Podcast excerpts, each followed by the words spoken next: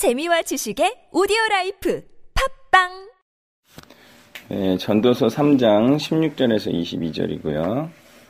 네, 먼저 16절, 17절을 교독합니다. 또 내가 해 아래에서 보건대 재판하는 곳 어디에도 악이 있고 정의를 행하는 곳 어디에도 악이 있도다. 내가 내 마음속으로 이르기를 의인과 악인을 하나님이 심판하시리니 이는 모든 소망하는 일과 모든 행사에 때가 있음이라 하였으며 아멘.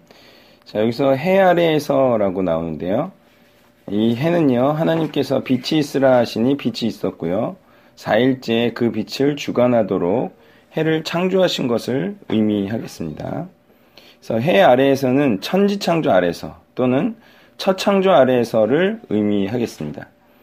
하나님께서는요, 천지를 창조하시고 보기에 좋으셨죠. 그렇지만 곧 인간이 타락함으로 보시기에 좋지 않은 곳으로 어, 만들어졌어요. 되어졌어요. 그래서 하나님의 뜻을 굽게 하였고요. 또 올바르지 않은 재판을 행하고요. 또 하나님의 뜻을 따라 다스려야 하는 자들이 자신의 뜻을 행하며 하나님의 뜻을 행하고 있다 주장하고 선포하더라는 것입니다. 자, 이 같은 구약적인 상태가 어, 사실은 신약 때로 이전되면서 많이 좋아지긴 했어요. 예전에는 전혀 모르고 그렇게 살았는데 지금은 그래도 좋아졌어요. 그래도 지금도 많이 왜곡된 그런 뜻들이 존재하고 있죠. 그것은 하나님의 뜻을 올바로 전해야 하는 신약의 왕들이 모양만 왕이지 실질과 내용은 자기 자신을 왕으로 섬기는 그런 자아 성취와 자기 욕구를 추구하도록 부추기는 그런 일과 말씀을 선포하고 있는 것입니다. 어떤 식으로 하죠? 하고 싶은 일을 해라. 그것을 하나님께서도 기뻐하신다. 이런 말들로 말씀을 왜곡시키고 있다는 것입니다. 세상은 이렇게 악이 만연돼 있지만 예, 솔로몬은 어떤 소망의 때를 말하고 있습니다. 그때는요, 어떤 때이겠습니까? 바로 선을 행한 의인은 생명의 부활로 악을 행한 악인은 심판의 부활로 나오는 때이겠죠. 그때가 꼭 올 것이다 라고 솔로몬은 확신하고 있습니다. 그러니 솔로몬이 소망하는 일과 모든 행사에 때가 있다는 것은 바로 그 하나님의 공의로운 심판이 있는 때, 다시 말해 두 가지, 두 종류의 부활로 모든 자들이 나오는 바로 그리스도의 재림의 날을 의미하는 것이었습니다. 의인들은 이 날을 손꼽아 기다리고 있죠. 그리고, 그리고 솔로몬은 바로 이런 신약의 의인들을 예표하는 자로 예, 전도서에 나오고 있는 것입니다. 그리고 절대 권력을 가졌던 솔로몬이 천지에 만연해 있는 악에 대해 지금 어찌할 수 없는 괴로움을 토로하고 있다는 바로 이 사실에서요. 우리는 대통령이 누가 된다고 해서 사회적 악을 일소할 수 있을 것처럼 생각해서는 안 된다는 것입니다. 그럼 어떻게 되는 것이죠? 바로 성경적으로. 성경적으로가 무엇이죠? 바로 시민 한 명한 한 명의 계도를 통해서 즉 아래로부터의 개혁이 뒷받침돼야 한다는 사실도 우리가 더불어 알 수가 있겠습니다. 18절부터 예, 끝까지 교독합니다. 내가 내 마음속으로 이르기를 인생들의 일에 대해 하나님이 그들을 시험하시리니 그들이 자기가 짐승과 다름이 없는 줄을 깨닫게 하려 하심이라 하였노라. 인생이 당하는 일을 짐승도 당하나니 그들이 당하는 일이 일반이다. 다 동일한 호흡이 있어서 짐승이 죽음같이 사람도 죽음이 사람이 짐승보다 뛰어남이 없음은 모든 것이 헛됨이로다. 다 흙으로 말미암았으므로 다 흙으로 돌아가나니 다 한 곳으로 가거니와 인생들의 혼은 위로 올라가고 짐승의 혼은 아래 곧 땅으로 내려가는 줄을 누가 알랴. 그러므로 나는 사람이 자기 일에 즐거워하는 것보다 더 나은 것이 없음을 보았나니 이는 그것이 그의 몫이기 때문이라. 아, 그의 뒤에 일어날 일이 무엇인지를 보게 하려고 그를 도로 데리고 올 자가 누구이랴. 아멘. 자, 여기 18절에 시험하시리니로 번역된 단어는요. 바라르라는 단어예요. 이것은 깨끗하게 하다, 선택하다, 실험하다, 빛나게 하다라는 뜻들이 있어요. 여기서는 어떻게 해석해야 되겠, 되겠는가? 여기서는요. 하나님께서 인생들의 면면들과 실체를 밝히 드러내시는 계시적 행위를 의미하는 것으로 보입니다.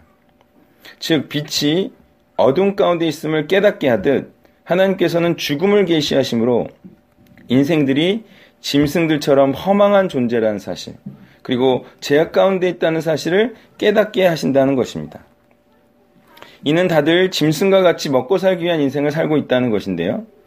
많이들 스스로 먹고 살기 위한 삶인 줄 알면서도 어쩔 수 없이 그렇게 살아가고 있는 모습을 봅니다.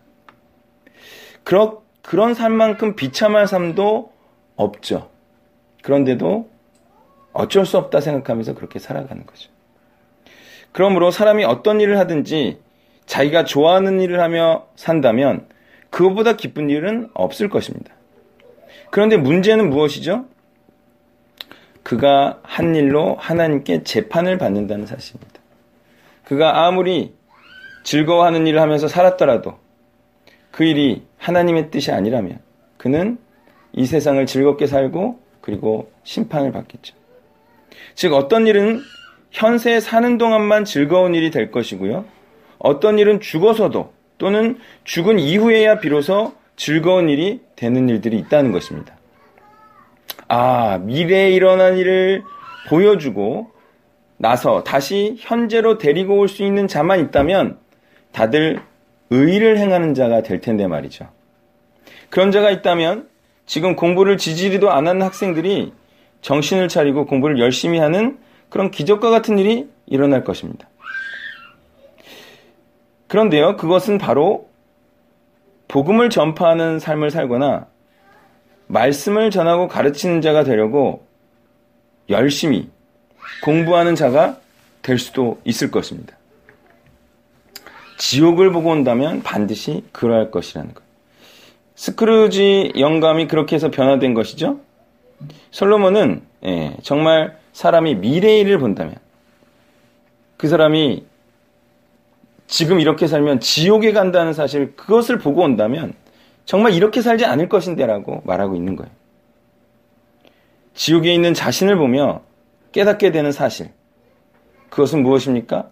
기껏 지금 직장에 매여서 그리고 먹고 먹여 살리고 먹고 사느라 그것 때문에 하나님의 뜻을 행하는 복음 전파적 삶을 살지 않았음을 통탄하는 일이겠습니다.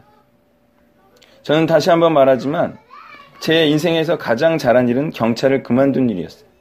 저는 그 이후부터 파란만장한 그리고 후회 없는 인생이 저에게 펼쳐졌어요. 그 알량한 그 안정적인 직업 먹고 사는데 어려움이 없는 그거 그냥 그 안락 안정 그거 추구하느라 지옥에 가는 것은 너무 안타까운 일이죠.